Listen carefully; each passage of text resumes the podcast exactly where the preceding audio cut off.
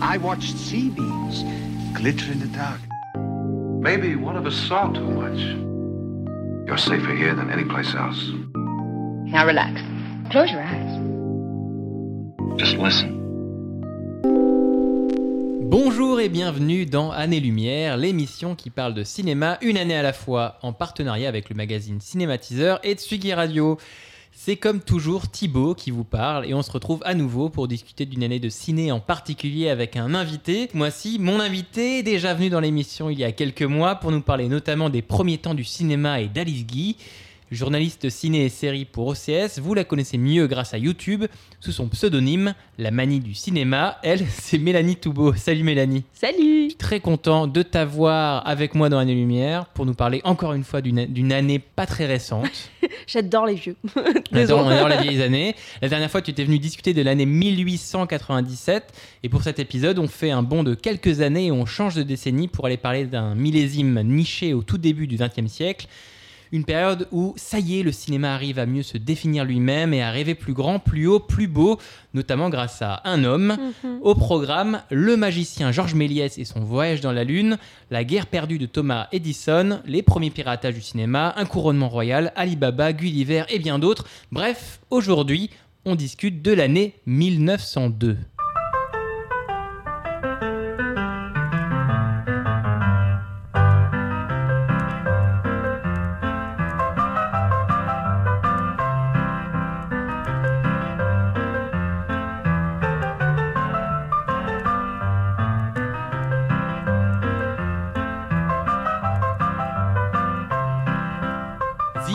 Entertainer par Scott Joplin. Et oui, il date de 1902, cet air de ragtime que vous entendez à peu près à chaque scène de saloon de western ou dès qu'il y a un film d'époque, oh, ils le mettent. Bah non, non, il date vraiment de 1902, cet air-là.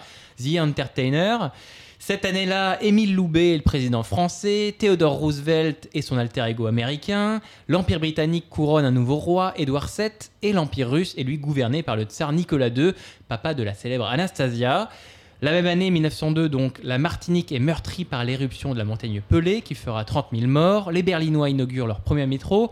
Les Espagnols voient la naissance du club de foot du Real de Madrid. Enfin, les passionnés de littérature pleurent la mort d'Émile Zola et se réconfortent en lisant Le chien des Baskerville d'Arthur Conan Doyle, la nouvelle aventure de Sherlock Holmes, qui connaîtra moultes adaptations sur petit et grand écran. Le cinéma, justement, en 1902, le public s'est familiarisé avec le cinéma et il a maintenant l'habitude d'aller en salle pour voir les dernières productions Pathé ou Gaumont et les films d'Alice Guy notamment. Le public ne va plus seulement voir des vues de la vie quotidienne, non, il va voir des films plus ambitieux maintenant et à l'histoire, aux costumes, aux décors et aux effets spéciaux élaborés, comme Alibaba et ses 40 voleurs et Samson et Dalila, côté français, ou Jack et le haricot magique de l'américain Edwin S. Porter. Et à cette période où le cinéma déploie ses ailes, un homme rêve plus beau, plus grand et mieux que les autres. Véritable James Cameron du cinéma muet, il possède son propre studio indépendant et son ultra populaire Voyage dans la Lune vient de frapper l'imaginaire collectif. Cet homme, il est au cœur de cette émission et il s'appelle Georges Méliès. Le contact réel a été établi entre moi et Monsieur Lumière par suite de circonstances tout à fait fortuites. Je le rencontrais dans l'escalier du théâtre, dont j'étais directeur à ce moment-là, au théâtre Béroudin, et comme il me connaissait de vue, il me dit Dites donc, Monsieur Méliès, vous qui avez l'habitude dans vos trucs d'étonner quelque peu votre public, je serais bien heureux de vous faire venir ce soir au Grand Café. Pourquoi lui dis-je Mais parce que vous allez voir quelque chose qui peut-être vous épatera vous-même. Je vis dans la sortie des ateliers lumière, les personnages se mettent en mouvement, venir vers nous. Quelques minutes après, un train s'est lancé et vrai prêt à traverser la toile, se précipiter dans l'auditoire. Nous étions tous, je dois le dire, absolument stupéfaits, vous comprenez bien. Pensez donc, immédiatement, j'ai dit, voilà mon affaire. Voilà son affaire, voilà son affaire à Georges Méliès, tout à fait. Quelle voix, quel son, on, adore ce son, hein, ce son euh, craquelant euh, et cette voix de vieil homme, euh, puisque c'est un extrait d'un interview de Georges Méliès, donc euh, 1937, un an, juste un an avant sa mort. Georges Méliès qui est donc au cœur de cette émission un petit peu spéciale d'Année-Lumière, et Georges Méliès qui est donc un réalisateur des débuts du cinéma. C'est quelqu'un qui, dès les débuts du cinéma, dès 1896 jusqu'à 1913, va réaliser Georges Méliès plus de 530 films, euh, grosso modo, donc c'est assez phénoménal. Alors Georges Méliès, rapidement, c'est qui? C'est quelqu'un qui est né en 1861. C'est d'abord un prestidigitateur, un homme de spectacle, un magicien, pour dire des grands mots. C'est quelqu'un qui va acheter un théâtre, le théâtre Robert Houdin en 1888, et qui va découvrir le cinéma fin 1895, tout comme il nous l'a raconté dans l'extrait sonore qu'on a entendu il va découvrir ce cinéma tout jeune euh, et il va vouloir d'abord effectivement acheter la technologie des frères Lumière qui vont lui dire non merci, euh, c'est juste un truc scientifique et ça marchera jamais donc euh, débrouille-toi toute seule. Et du coup, lui, qu'est-ce qu'il fait? Et eh ben Georges Méliès, il va acheter sa propre caméra et il va très rapidement faire ses propres films dès 1896 et il va surtout fonder sa société de production, la Star Film. Alors, comment est-ce que toi tu qualifierais le cinéma de Georges Méliès, Mélanie? Qu'est-ce qu'il a de si différent en 1896 dans ses premières années de cinéma? La perfection. On voit qu'on a euh, une, fan de Georges Ah oui, oui, c'est vraiment euh, du fanatisme total. Non, en fait, euh, bah, Georges Méliès, comme tu l'as dit, à l'origine, c'était un prestidigitateur. et en fait, lui, ce qu'il aime, c'est faire rêver les gens. Vraiment, c'est mettre des étoiles dans les yeux, c'est euh, créer des trucs. Euh, c'est plus que raconter des histoires, quoi. C'est épater. Mm. Vraiment, il le dit effectivement dans l'enregistrement qu'on l'a entendu, c'est vous qui aimez épater les gens. Et donc, euh, il va en fait créer un genre qui existait donc déjà au théâtre et dans, le, dans le monde de la magie, c'est ce qu'on appelle la féerie. Mhm. La féerie, c'est des histoires euh, euh, de fées, des histoires de monstres. C'est parfois assez glauque, c'est beaucoup euh, sur le diable, la mort aussi. En fait, c'est de la magie, mais à l'écran. C'est merveilleux, c'est fantastique. Exactement. C'est il a créé en fait ce qu'on appelle maintenant le cinéma fantastique. Mhm. Alors bien sûr, ses premiers films, c'était pas ça. Ses premiers films, à l'époque, de toute façon, quand on faisait des films, on refaisait ce qui avait déjà été fait. Son tout premier film, donc en avril 96, 1896, c'est une partie de cartes, mhm. comme l'ont déjà fait les Frères Lumière. Sauf que bon, enfin, filmer des gens qui jouent aux cartes, euh, c'est pas très rigolo, quoi. Mhm. C'est oui, c'est bien pour tester la machine, mais lui, ce qu'il veut, c'est vraiment faire comme euh, pendant ses spectacles de magie, c'est que les gens, à la fin, sont là, mais comment il a fait? C'est complètement fou. Déjà, Georges Méliès, dès, dès, ses premiers films, il va se dire, je vais me distancer de la vue documentaire, on va dire, des vues lumière euh, qui nous montraient juste la vie comme un documentaire, genre juste, voilà, euh, le train qui arrive, la chute du Niagara, etc., etc. Et lui, Georges Méliès, il dit, bah non, je vais faire des, des tours de magie, de l'escamotage. Exactement, justement. je vais raconter une histoire un peu plus. Et ça commence en, en 96 où justement, bah, il va filmer un tour de magie, mhm. mais avec un truc dedans, un truc de caméra, de cinéma. Donc c'est l'escamotage d'une dame au théâtre Robert Houdin, euh, qui est euh, donc l'escamotage, c'est le fait de faire disparaître. Le film, c'est euh, lui-même jouer, parce que voilà, il est réalisateur, mais il était aussi acteur, il était auteur, il filmait, il faisait les décors, il faisait absolument tout. et en fait donc dans cette, dans cette vue, dans ce film de l'escamotage d'une dame, c'est en fait, il fait entrer euh, sur scène, entre guillemets, une femme, qu'il met sur une chaise, il met un drap devant, il fait disparaître cette dame justement en queutant l'image. Et sur l'image d'après, bah, la femme en fait était partie derrière le drap et donc il n'y a plus personne. Ce qui est fou, c'est qu'à l'époque, le, le, monter un film, le montage d'un film n'existe pas. Enfin, on, filmait, on ouvrait la, on, on tournait l'appareil, on filmait ce qu'il y avait devant nous et puis c'était terminé. Et là, lui, ce qu'il est en train de nous dire, c'est que il filme une personne qui est sous un drap, coupe, la personne mm. sort de l'image, il relance la, manivelle en derrière de la caméra, et du coup, ça, à l'image, ça fait un cut véritablement. C'est ça. Alors, on dit que c'est lui qui a inventé le montage. En vrai, euh, ça a déjà été fait par Edison aux États-Unis avant. Il semblerait qu'il en avait entendu parler ou qu'il l'avait déjà vu. Mais en France, effectivement, c'est lui qui a fait euh, rentrer en fait le cinéma euh, monté. D'effets spéciaux, Voilà, c'est on, on appelle ça des effets spéciaux parce qu'effectivement, euh, là, ça, fait le fait qu'il y ait un cut. En fait, c'est pas juste pour raccorder deux scènes, c'est pour faire disparaître quelqu'un. Donc c'était un effet spécial de faire disparaître. Ce qu'il faisait dans son théâtre Robert Houdin, cette voilà. de magie de, son théâtre, il va l'appliquer au cinéma. Il va dire, bah, tiens, le, cinéma va être un outil qui va me permettre de, de faire mon art de, de l'escamotage. Donc toi, tu te dirais, ouais, c'est un cinéma de c'est un cinéma magique, un cinéma. Bah, c'est pas, pour rien... ouais. C'est pas pour rien qu'on l'appelle en fait Georges Méliès le magicien du cinéma. Que toutes ses biographies s'appellent comme ça, parce que même lui en fait se désignait comme étant le magicien du cinéma parce que il avait allié la magie euh, avec la prise de vue. C'est lui qui a vraiment déterminé en fait cette création de la fantaisie et de la magie dans le cinéma, Ouais. donc du cut et de l'effet spécial. Oui, parce qu'il faut, bi- faut bien se rendre compte, effectivement, bah, Georges Méliès n'est pas tout seul à cette époque-là. hein. Le Mm. cinéma euh, n'est pas créé par juste deux personnes et puis il n'y a plus rien d'autre.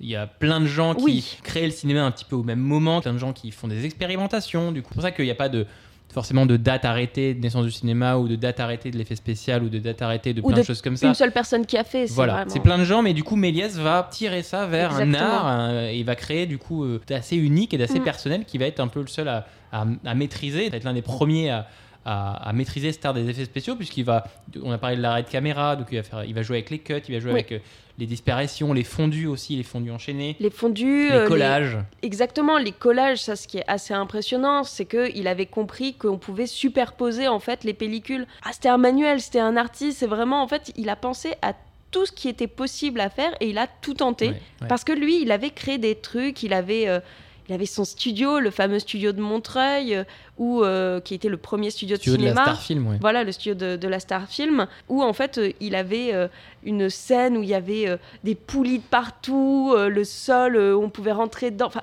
c'était Un studio tout en, tout en glace, tout en verre pour laisser rentrer la lumière Exactement. du soleil. C'est ça, il y avait les deux studios, studio A, studio B, et, et c'est en fait c'est vraiment le premier à avoir fait en fait du cinéma un art à part Mm. entière et surtout à vouloir raconter des histoires. Alors on a parlé dans notre précédente émission euh, d'Ali Izgui qui elle raconte également des histoires, Ouais. mais lui il a en fait vraiment il voulait faire rêver les gens. Mm.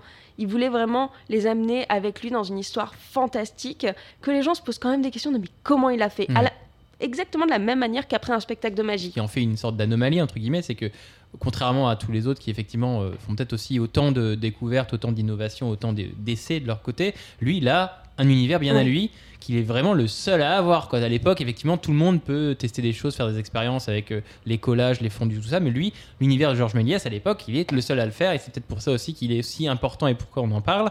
D'ailleurs, c'est drôle parce qu'on parle des premières fois, mais il a été notamment le premier à faire des storyboards pour ses films, Mm. donc à, à préparer ses plans de cinéma et ses images, donc à fonctionner vraiment en visuel. Qu'est-ce que les gens vont voir effectivement euh, à l'image Je vais faire des storyboards pour préparer mes films. Ça a été le premier à faire Bah, ça. c'est parce qu'en fait, avant euh, le cinéma, avant même la magie, ou même en parallèle de la magie, c'est en fait, il était euh, illustrateur, il faisait des caricatures. Mm. Il était caricaturiste pour un magazine anti-boulangiste. Contre les boulangers? Enfin, les boulangistes, boulangers en politique. Ah oui, l'électroménager Non, pas du tout. non, non. Comment Très bien. oui, d'accord. Et donc, euh, effectivement, en fait, il était caricaturiste. Bon, son papa voulait pas trop et tout, mais tu m'étonnes. bien quand même, euh, Georges Méliès, c'est l'un des plus grands réalisateurs de, de tous les temps. Le gars, à l'origine, il, il devait vendre des chaussures, hein. enfin fabriquer des chaussures. Voilà, c'était la famille Méliès fabriquait des très belles chaussures. Mais lui, il s'est dit non, non, non, non, moi je veux faire du dessin, je veux faire de la magie. Après, je veux faire des films. Donc tous les sous des chaussures, eh ben, je le mets pour pouvoir faire mes trucs à moi. Et au final, il a beaucoup financé euh, ses films pendant des années avec l'argent des chaussures. Il y croyait, il y croyait dans le fait de faire rêver les gens. Et donc, on est en 1902, donc Oui. l'année qui nous intéresse. Euh, où en est la carrière de Georges Méliès en 1902 Euh, qui, qui est, qui est Georges Méliès en 1902 C'est- C'est c'est déjà une superstar et c'est déjà, C'est carrément une superstar. c'est déjà une superstar en 1902. Georges Oui, oui, bah, Il a c'est- fait quoi 300 films hein, déjà?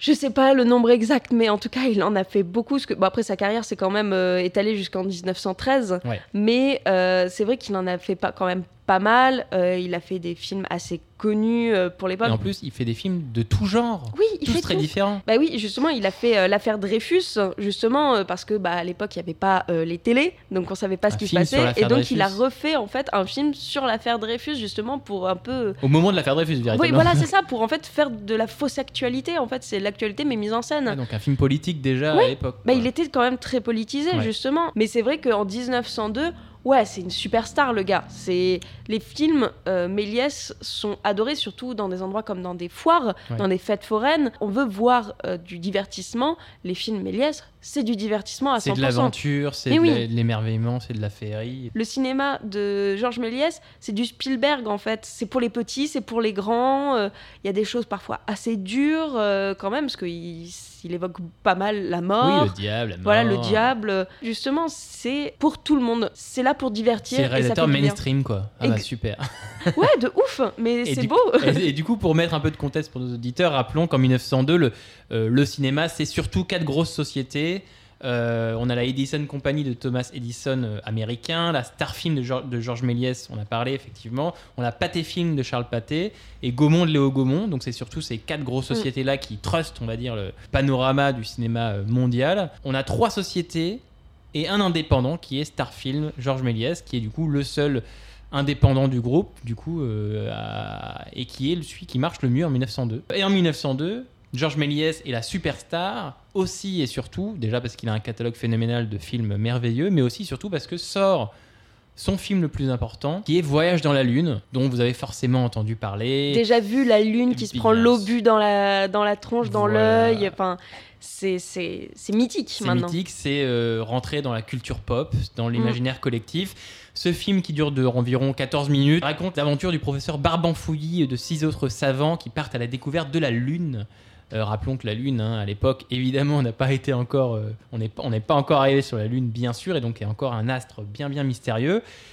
Et euh, ben, le voyage dans la Lune, si vous ne l'avez pas vu déjà, ce qui est cool, c'est que vous pouvez aller le voir assez facilement puisqu'il est sur YouTube, comme Oui. tu l'as dit, en, en 27 000 versions assez C'est ça, on a du coloré, enfin du colorisé, pardon, on a du noir et blanc, on a différentes instrus.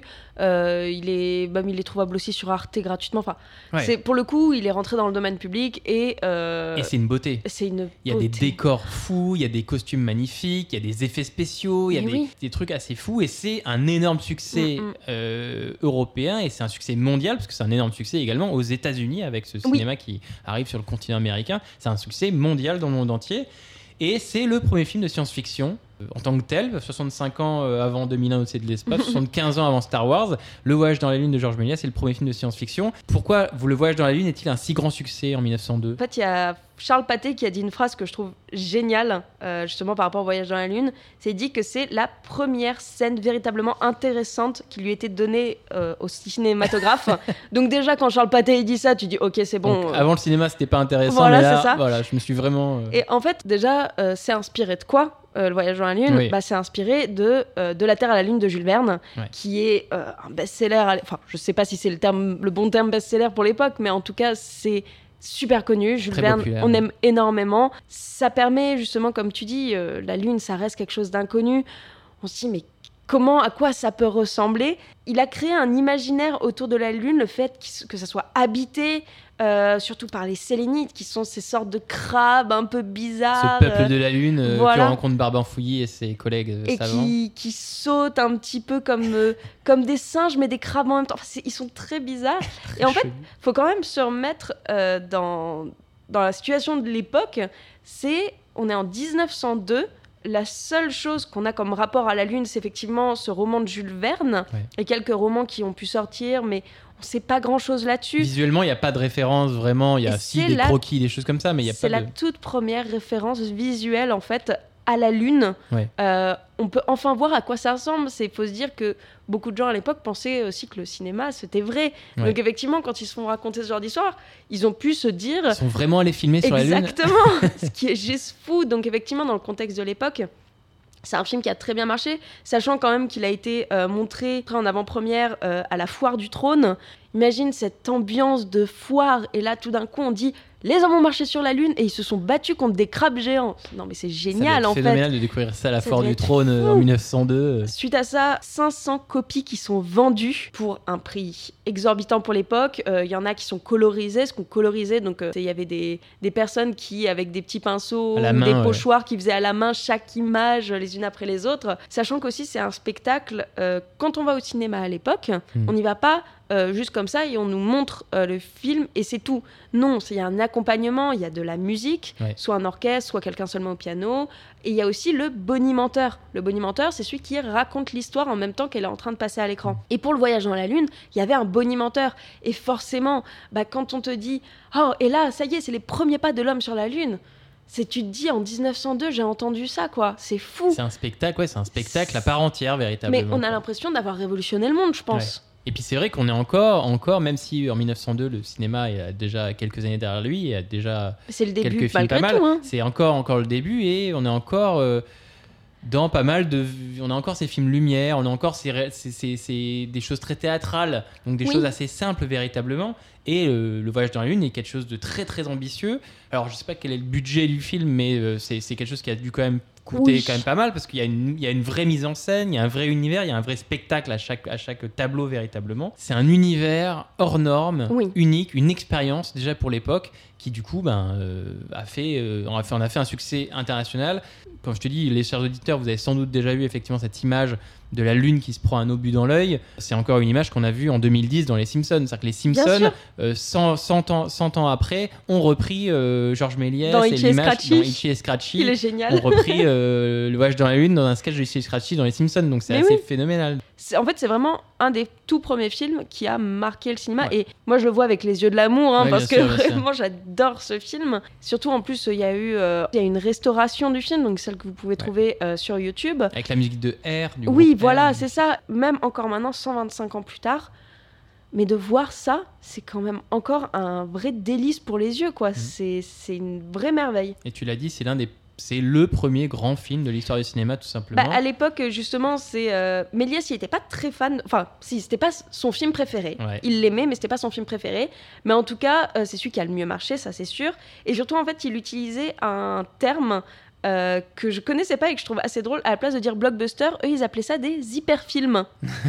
et je trouve vraiment, ça me fait penser aux hyperballs dans Pokémon. Ouais, Mais c'est vraiment ça, quoi. C'est euh, c'est l'hyperfilm, c'est le film qui a le mieux marché. qui marche hyper bien. Voilà, c'est ça. Il marche hyper bien et je trouve ça assez drôle comme terme. Pour euh, terminer sur ce, effectivement la réception du voyage dans la lune à l'époque en 1902, euh, je reprends une citation de Georges Sadoul, qui est un historien du cinéma, qui disait que le succès du voyage dans la lune marqua le triomphe de la mise en scène sur ce qu'on appelait le plein air lumiérien, c'est-à-dire le plein air, le- ces films documentaires Mm. des frères Lumière. Donc tu as vraiment le voyage dans la lune, il y a un avant et un après euh, le voyage dans la lune, et le voyage dans la lune marque ça, ce côté ok maintenant le cinéma c'est de la mise en scène surtout, et C'est vrai que dans les années qui vont suivre, le cinéma va se concentrer sur faire des films de mise en scène avec des tableaux, avec euh, des costumes, des décors, etc. etc., etc.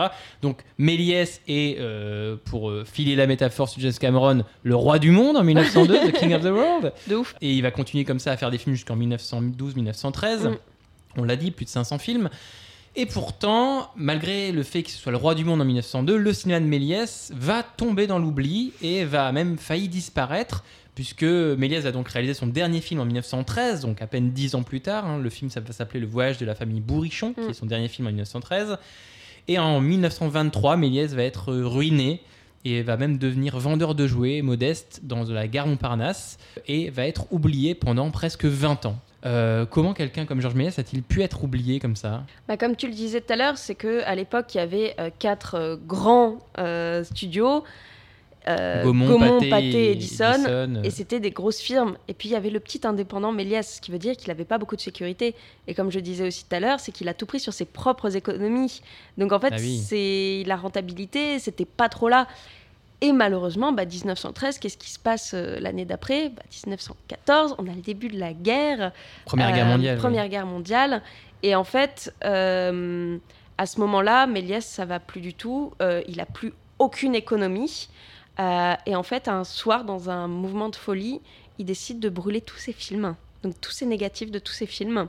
Euh, il fait un grand feu de joie euh, devant son studio euh, à Montreuil. Et, et le peu qui lui est resté pendant la guerre, en fait, euh, le- la, la- la matière justement des pellicules, euh, voilà, euh, a été récupéré en fait pour faire des talons de souliers de soldats pour la Première Guerre mondiale. Donc ouais. en fait vraiment, il s'est retrouvé sans rien. Bah, c'est ce qu'on a pu dire dans le précédent épisode qu'on avait fait ensemble sur Ouais. Alice Guy, c'est que quand on arrête de voir les films des gens, bah, en fait on les oublie. Les gens disparaissent. Et ouais. lui en fait, bah, ces films ont disparu pendant très longtemps. Et lui avec. Voilà. Dans la mémoire Il y a des une gens. fin heureuse, hein, mais là actuellement, effectivement, en fait, ça a fait qu'il a euh, disparu des mémoires vu qu'il n'y avait plus rien à voir de ces films. Et j'ai appris par exemple que pendant la Première Guerre mondiale, donc effectivement euh, en 1913, c'est le dernier film de Méliès, il y a la Première Guerre mondiale qui arrive et la Star Film fait surtout des comédies ou des films d'aventure, des choses comme Oui, ça. on n'a et pas en trop Première de Guerre mondiale, ça, ouais. on- il est inter- j'ai appris qu'il était interdit de produire des comédies pour la Première Guerre Ah, mondiale. je savais pas ça. et du coup, la Star Film qui fait euh, son, Bah oui. son business gagne-pain de, là-dessus, de- ouais. de son gagne-pain sur des comédies, ben du coup se retrouve effectivement Oh bien là. embêté. Et du coup, ce qui explique que ben Méliès, comme tu l'as raconté, euh, Mm. a dû, enfin, euh, était ruiné et du coup est devenu vendeur de, de jouets à la gare Montparnasse. Son cinéma tombe un peu dans l'oubli jusqu'à ce que le rédacteur en chef d'un magazine qui s'appelle Ciné Journal, Léon Druot, retrouve sa trace, donc retrouve la trace de Georges Méliès, qui est un vieux monsieur du coup maintenant, Bah oui. Il est donc dans un- une boutique de jouets à la gare Montparnasse. En plein courant d'heure, le en pauvre. plein courant, plein courant d'air. Et il va aider à remettre la carrière et le cinéma euh, euh, de Méliès euh, à la lumière dans Mm. ces dernières années. Bah, il avait plus de 70 ans, bah, il pouvait plus faire de films à cette époque-là. On est dans les années 30 là. hein, On est dans les années 1930. 30. Il a été mis en fait dans une sorte de maison de repos pour anciens du cinéma justement euh, pour lui permettre d'avoir une jolie retraite euh, douce. Euh, il a reçu un hommage de Louis Lumière lui-même. Il a reçu une médaille pour son travail et surtout en fait il a pu finir sa vie tranquillement Ouais. euh, et avec euh, l'espoir et ça c'est beau que des gens commençaient à rechercher ses films Mm. pour pouvoir essayer de retrouver son patrimoine. C'est euh, une de ces personnes qui est une personne très importante dans l'histoire du cinéma et dont on parle très peu, euh, mais qui a vraiment aidé à ce qu'on se connaisse maintenant l'histoire du cinéma. C'est Henri Langlois, qui est le créateur de la Cinémathèque française et qui, est, euh, qui a commencé à faire un gros travail pour retrouver en fait les films de Méliès, euh, lui avec la Cinémathèque française. Et ça a commencé à venir petit à petit. En fait, bah, ça a été retrouvé dans des archives de vieux cinéma, chez des particuliers, tout ça. Le voyage dans la lune, ça a été. Je crois que la copie qu'on a actuellement, c'est une... a été retrouvée à Buenos Aires, je crois. À Buenos Ouais, non, Aires, mais euh, c'est. en en fait, c'est plusieurs parties qui ont été retrouvées. C'est les 400 farces du diable. Je crois qu'il y a des morceaux qui venaient du monde entier. Enfin, Ouais. c'est impressionnant. Et surtout, en fait, euh, une chose qui a beaucoup, beaucoup, beaucoup aidé à, à sauver Méliès, c'est le fait que en 1903, Georges Méliès a envoyé son frère Gaston aux États-Unis pour ouvrir en fait une succursale de la Starfilm. euh, et pour développer le marché aux États-Unis. Il s'est rendu compte en fait en arrivant aux États-Unis que beaucoup de films de Méliès étaient euh, piratés. Piraté, copié. euh, Voilà, et donc en fait avec Georges, ils ont décidé de vraiment euh, noter bien le nom de Méliès euh, sur les pellicules pour que ça soit gardé. Et c'est comme ça en fait que maintenant, on a pu retrouver euh, des films de Méliès qui sont en fait à la Library of Congress depuis des dizaines d'années. Euh, Donc voilà. même s'il a brûlé tous ses films en 1923, En fait, il y avait beaucoup des de copies films ont- négatives voilà, ont qui survécu étaient- grâce à ces copies Voilà. euh, qui, qui ont été faites pour le marché américain véritablement. euh. C'est ça, donc au final, son travail, une partie de son travail a été perdue pendant très longtemps. Mais là, petit à petit, ça y est, on commence enfin à le retrouver dans des états en plus plutôt pas mal, Ouais. ce qui permet en fait une vraie restauration des films et de pouvoir en fait les revoir. Parce qu'il y a des gens effectivement dans les années 30, 40 qui sont allés effectivement rechercher ces films-là, rechercher ces premiers créateurs du ça. cinéma comme Georges Méliès, que Georges Méliès qui est mort en 1938 donc Mm. Euh, a eu une bonne fin de vie véritablement. Oui. Après 15-20 ans d'oubli, il a eu du coup dans les années 30 Ouais. un, un regain d'amour pour son cinéma, pour ses films et du coup grâce à ces passionnés de cinéma qui ont remis du coup son cinéma euh, sous, le feu de- sous les feux de la rampe véritablement, sachant qu'il faut rappeler que là on parle de, de tous, ces, de tous ces films qui sont retrouvés année après année dans des greniers euh, aux États-Unis, en France, partout dans le monde, qui permettent du coup comme ça de recoller des bouts d'une histoire du cinéma détruite par le temps. Il faut savoir que 80%, plus de 80% de, du cinéma muet euh, a disparu, Ouais. a été détruit simplement. Avec parce- le temps. Avec le temps, avec, euh, parce qu'à l'époque on gardait pas forcément les films. ça. Donc il faut savoir que 80% de cette mémoire du cinéma de muet en tout cas n'existe plus. Donc c'est important d'avoir ces gens-là qui Mm. retrouvent ces films-là. Pour conclure ce, ce gros thème sur Georges Méliès, est-ce que tu as des films préférés de Georges Méliès? On a, on a dit qu'il a réalisé plus de 500 films. Est-ce que tu as des petites recommandations pour mieux connaître Georges Méliès? Est-ce que tu as des films préférés de Georges Méliès à, à recommander, toi particulièrement? En vrai, son tout premier film, Escamotage d'une dame au théâtre Robert Houdin, est aussi assez intéressant à voir. Mm. Mais sinon, moi, il y en a un vraiment qui me fait beaucoup, beaucoup rire, qui s'appelle Le déshabillage impossible, euh, qu'il a fait en 1900. Et en fait, c'est euh, donc Georges Méliès qui rentre dans sa chambre et qui commence à se déshabiller à la fin de sa journée de travail ou que sais-je. Ouais. Et en fait, à chaque fois qu'il enlève euh, un vêtement, il en a un nouveau qui arrive. Et en fait, c'est ça pendant, je sais plus, 4 ou 5 minutes. Et en fait, il enlève, il enlève, il met un chapeau. Finalement, il y a une... son chapeau lui arrive sur le pied. Euh, il, en- il enlève une botte, finalement. euh, il a un cardigan qui se rajoute. Enfin, et en fait, c'est une accumulation. Et on le voit s'énerver de plus en plus, de plus en plus. Et je trouve ça juste tellement drôle. Vraiment. C'est... Donc le déshabillage impossible, C'est ça. 1900. Et c'est, c'est- c'est- en fait, c'est- il y a plein de petites scénettes comme ça où euh, il en rajoute, il en rajoute, il en rajoute. On se dit non, mais ça s'arrêtera jamais. Et sinon, oui, le raid de Monte Carlo, qui est en fait un, un voyage en, en voiture un peu à travers le monde. Et il leur arrive que des merdes tout du long. Et en fait, c'est vraiment très très drôle. Ils tombent, ils, ils volent à un moment. Il y a vraiment ce truc très euh, dessin animé de, à un moment, ils doivent. euh, euh, passer à travers des montagnes et on voit vraiment les montagnes en triangle. Ah oui, et en fait, ils passent dessus, mais comme un dessin animé, voilà, ils, ils se font Là, sur dans le sommet des comme montagnes, euh, c'est un road trip euh, un peu fou. C'est juste drôle. Euh, c'est toujours très astucieux. Mm. Et, et c- et franchement, moi j'aime bien regarder ces films maintenant en essayant de comprendre comment il a fait. à. Parce que vraiment, Tout il ça fait à Montreuil, euh, dans, un, ça. dans, un, dans un studio, et quoi. sans logiciel de montage, Voilà. tout ça, c'est c'est que à l'ancienne, c'est que à la force de la main, de toute façon. Il faut rappeler qu'effectivement, bah, toute l'œuvre de Georges Méliès est rentrée dans le domaine public Mm. en 2009, donc euh, est accessible gratuitement euh, sur Internet ou partout ailleurs. Euh, moi, j'irai de ma petite recommandation pour euh, conclure sur ce thème Georges Méliès. Si vous avez aimé Le Voyage dans la Lune, je vous conseille de regarder À la conquête du pôle, Mm. film de 1912, avant-dernier film de Georges Méliès, qui est euh, dix ans plus tard un film dans le même esprit magique que Le Voyage dans la Lune, avec euh, des effets spéciaux et un univers euh, toujours aussi fou, où c'est des, des- du coup des, des explorateurs qui vont du coup partir à la conquête du pôle Nord et qui vont du coup découvrir dans ce pôle Nord, qui est encore une fois à l'époque un territoire inconnu et mystérieux, et ben ils vont y découvrir le géant des glaces, le géant de- du pôle Nord, et ils vont devoir l'affronter. Donc c'est dans le même esprit que le voyage dans la Lune, et c'est assez fun à regarder, c'est assez rigolo.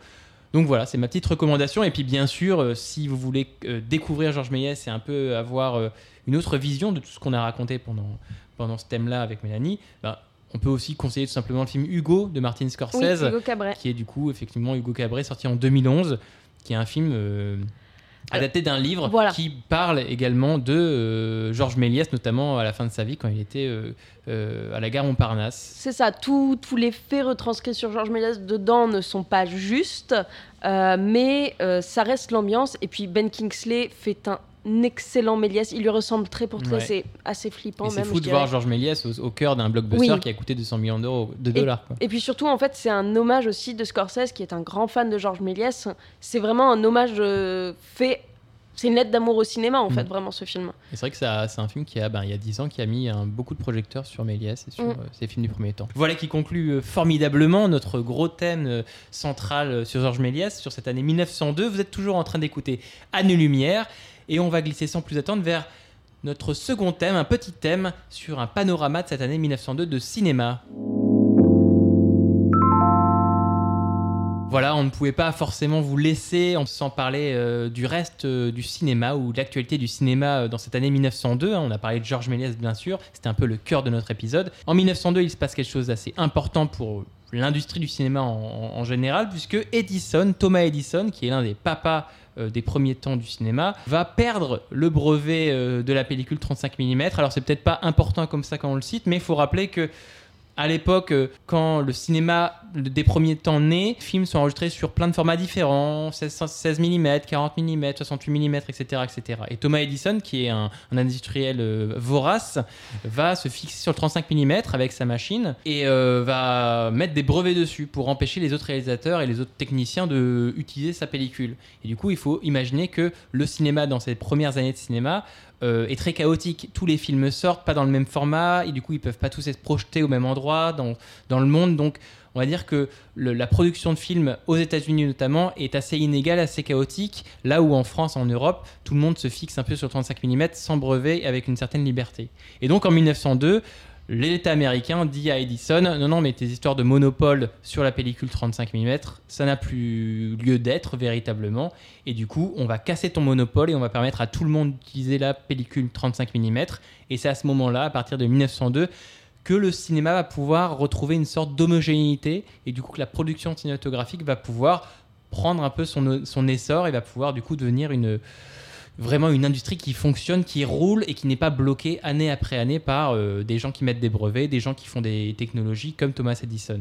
Et du coup, ça permet du coup au format 35 mm de devenir un format de référence et d'ailleurs, il va devenir le format de référence du cinéma aux États-Unis et dans le monde à partir de 1909. Voilà, 1902, c'est cette année importante avec du coup, comme je le disais, ce format 35 mm qui arrive enfin dans les mains de tout le monde, sans entrave.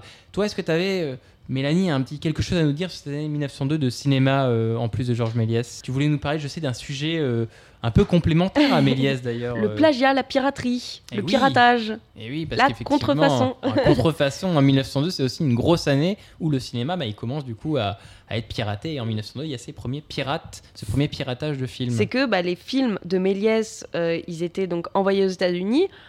Mais on n'allait pas dire que c'était lui quand même, on allait Ouais. dire que c'est du produit américain. Et donc qu'est-ce qu'on faisait? Eh ben on grattait le nom de Méliès ou alors la Starfilm. En fait, il y avait le logo de la Starfilm, donc qui était une étoile, c'est dans Oui. le nom, jusque là ça va, euh, qui était en fait euh, agrémenté, enfin qui était mis euh, sur les décors justement pour faire une watermark. Ouais, un Sauf copyright. voilà, sauf que bah, les Américains se sont dit, oh, on va enlever ça. Et en fait, ça, ils le grattaient sur le film. Au pire, ça, ça faisait des trous, mais c'est pas très grave. Au moins, on sait que c'était pas euh, du vol. Donc les gens récupéraient les films de Méliès aux États-Unis et faisaient, et faisaient des copies de leur côté pour pas payer les droits euh, à Méliès Exactement. directement, quoi. Et, euh, et donc, ça, il y en a eu euh, beaucoup de ces films à Dès Méliès. 1902, quoi. Dès- oh, même, Même même un avant. petit peu avant. hein. Oh. Et justement, Gaston, donc le frère de Méliès, c'était à lui un petit peu de, de gérer ça, un petit peu, parce que c'était vraiment chaotique Mhm. à l'époque.